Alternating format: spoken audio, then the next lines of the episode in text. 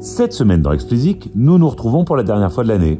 Alors j'ai longtemps pensé vous faire une sorte de best-of des conseils donnés tout au long de 2022 et puis je me suis dit que ça allait pas être faisable parce que l'épisode allait durer 35 minutes de long. Du coup je me suis demandé quels conseils je vous donnerais si je ne devais en donner qu'un. Et là le choix était beaucoup plus simple. Il fallait que je vous parle d'achat de stream. Alors est-ce que c'est une bonne ou une mauvaise idée? Je sais que c'est un sujet que je traite souvent ici, qui revient souvent, mais je crois que c'est indispensable en fait d'y revenir encore et encore jusqu'à ce que les gens comprennent le mal qu'ils font à leur projet en achetant des streams. Et je suis pas le seul à avoir ce point de vue. L'excellente Julie Knib a récemment posté sur le sujet et a détaillé les effets néfastes de telles pratiques. Pour ce faire, elle imagine le cas d'un artiste DIY qui tente par tous les moyens de percer. Il bataille pour pitcher sa musique à des curateurs en espérant qu'ils la playlist. Il poste inlassablement sur TikTok pour enfin voir une vidéo décoller. Et ils ont même lancé une campagne pub Insta pour tenter de dynamiser un peu le tout. Malgré ses efforts, et comme l'immense majorité de ses pairs, il est très probable que le décollage attendu n'arrive jamais. Déception et frustration sont malheureusement vos principaux amis dans ce cas-là. Alors cet artiste va céder et va avoir recours au dopage des ventes en mode 21e siècle. S'il était isolé et réservé à son cas particulier d'artiste en début de carrière, alors le problème pourrait se résoudre, on va dire, par de l'éducation et de l'information. Mais là, il faut bien avoir conscience qu'un énorme jeu de dupes s'organise sur l'achat des streams. C'est un peu comme le porno en fait. Personne en regarde, mais on voit bien le trafic que les sites font. Bref, on peut légitimement se demander pourquoi les gens ont recours à de telles pratiques. La première raison est simple. Mettre en avant un titre qui peine à cumuler des écoutes en début de vie peut se révéler compliqué, voire impossible. Du coup, on fait le choix d'acheter les premiers 10 000, voire les premiers 100 000, en espérant que ces chiffres convaincront les partenaires, mais également le public, hein, de vous soutenir. Si vous prenez en compte le fait que les mêmes gens ont déjà recours très souvent aux mêmes recettes sur Insta ou sur YouTube, bah, vous comprenez rapidement pourquoi il leur semble parfaitement logique d'aller acheter des streams. Il est utile de noter à ce stade que la limite entre comportement frauduleux et achat publicitaire sur les plateformes, et là je parle de Insta et de YouTube juste avant, en fait la limite là-dessus est assez fine. Hein. Qui n'a jamais fait une campagne pré-roll pour booster les chiffres d'un clip? En y réfléchissant bien, entre ça et acheter des streams dans une ferme, il n'y a pas beaucoup de différence. En tout cas, au niveau engagement, il n'y en a pas beaucoup. Donc la première raison pour laquelle les gens achètent des streams, c'est pour le storytelling, qu'il soit à l'attention des médias ou du public d'ailleurs. La deuxième raison vient de la méconnaissance du fonctionnement des algos de recommandation sur les plateformes.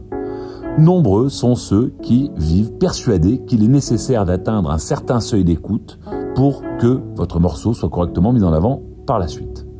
Alors le drame ici, et ce qui fait que tout le monde fait cette erreur-là, c'est que souvent statistiquement c'est vrai. En fait, il y a très peu de morceaux qui sont mis en avant s'ils n'ont pas déjà été un petit peu écoutés.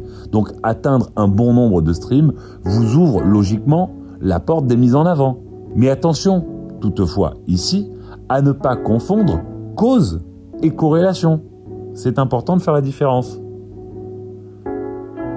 La troisième raison m'accueillit à froid, mais en y réfléchissant, elle a beaucoup de sens. Bah, le blanchiment d'argent. Eh oui, vous avez la possibilité de transformer de l'argent sale en l'investissant chez les géants du web, qui sont, il faut bien le préciser, peu regardants hein, sur l'origine de l'argent qui investit chez eux en publicité, et de le convertir en stream pour votre artiste qui n'existe ou pas d'ailleurs, hein, et au bout du compte, qui va se traduire par un revenu, tout ce qu'il y a de plus légal.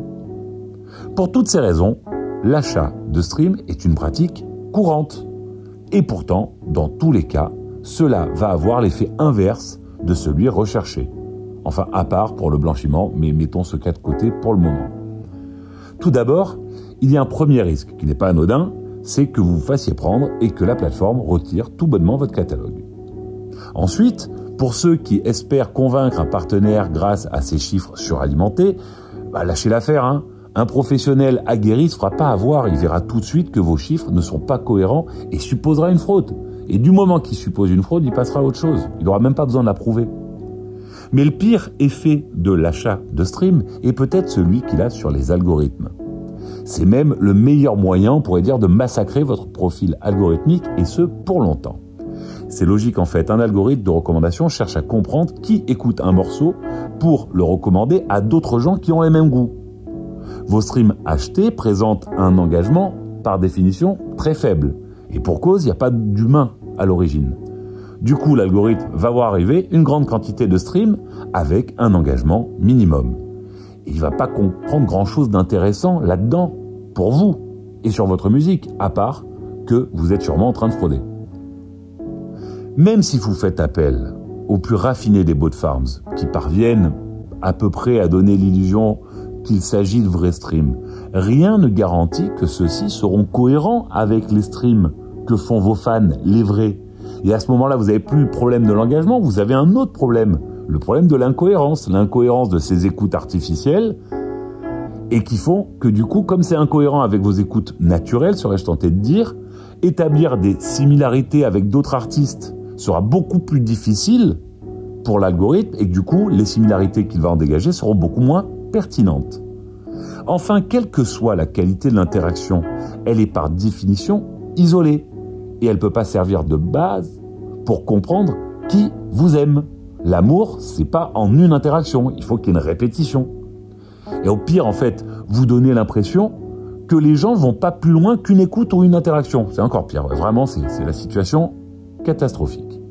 Dans tous les cas, vous allez vous tirer une balle dans le pied, à moins que vous acceptiez à ce moment-là d'entrer en dépendance totale à cette fraude et vous ne puissiez absolument plus vous en passer.